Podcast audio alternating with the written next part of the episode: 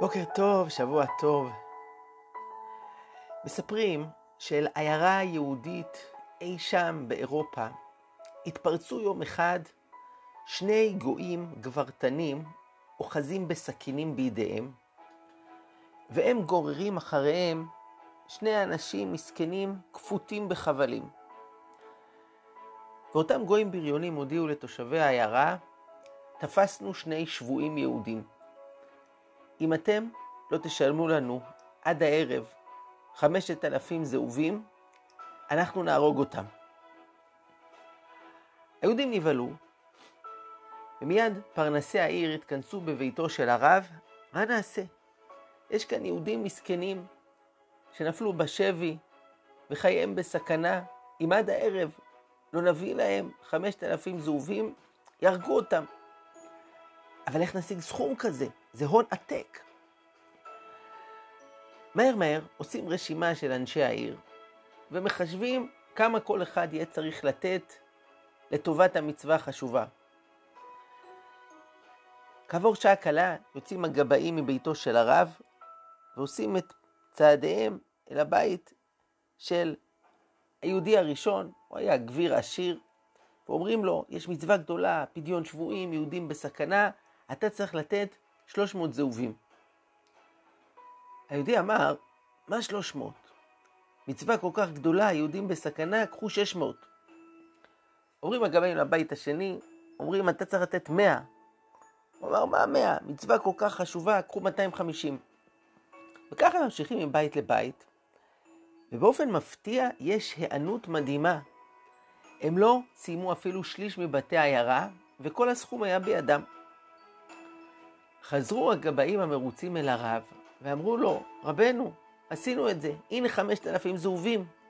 נוכל עכשיו לשחרר את השבויים, להציל אותם. אמר להם הרב, רגע, לא, משהו פה לא מסתדר. לכו בבקשה ותחזירו לכל האנשים שלקחתם מהם את הכסף בחזרה. אמרו לו, הרב, אבל למה? מה יהיה עם מצוות פדיון שבויים? יהרגו אותם.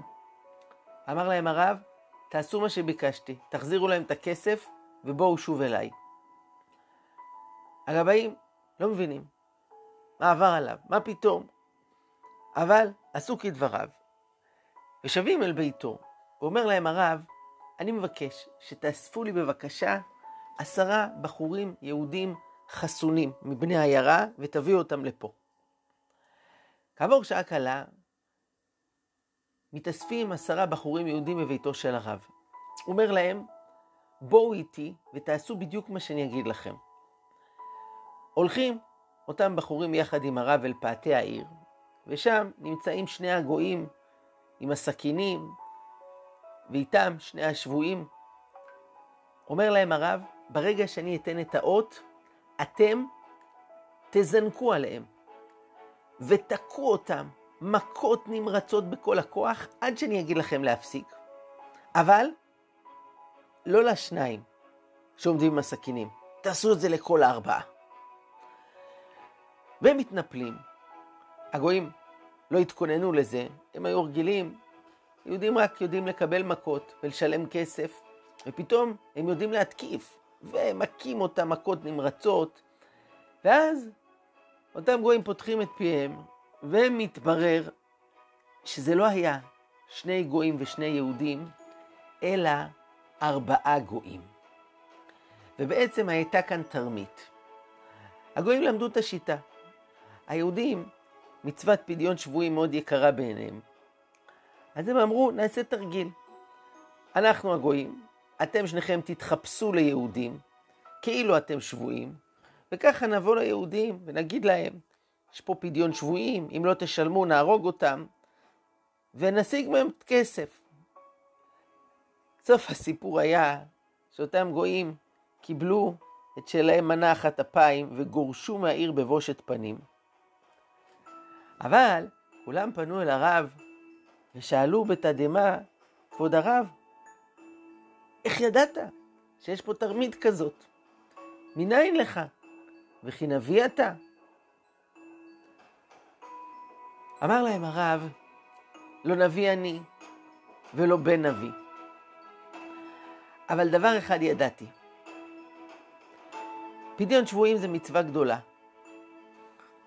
אבל אם הכל הולך כל כך בקלות, דבר אחד בטוח, מצווה אין כאן.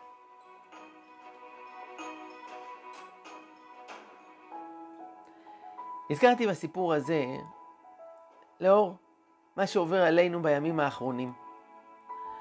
עם ישראל מאז ומעולם מסר את הנפש על מצוות פדיון שבויים, ושילם מחירים גבוהים למענה. התרגשנו אתמול לראות את הילדים, הילדות, הנשים, אלו שחזרו מן השבי, וליבנו עוד יוצא לקראת האחרים שטרם שבו. מצד שני, יש בלב הרבה חששות מהמחירים, מהמשמעויות של הדבר הזה. האם אנחנו עושים פה את הדבר הנכון? מה שכן, דבר אחד בטוח, שמסירות נפש כזאת יש רק אצל עם ישראל. אין עוד עם שהיה מוכן להסתבך בכל מיני עסקאות מפוקפקות ולשלם מחירים כאלה גבוהים של פדיון שבויים, אם לא העם היהודי, שהחיים כל כך יקרים בעיניו וכל כך אכפת לו מכל יהודי שנמצא בשבי. נתפלל להשם שיראה את המסירות שלנו ואת ההשקעה ואת הנכונות לעשות כל כך הרבה, ויעזור לנו שכל החטופים ישובו לביתם, וזה לא יסתור את הניצחון המוחלט וההכרעה של האויב מיגור הרשעה, יהי רצון, ונאמר אמן.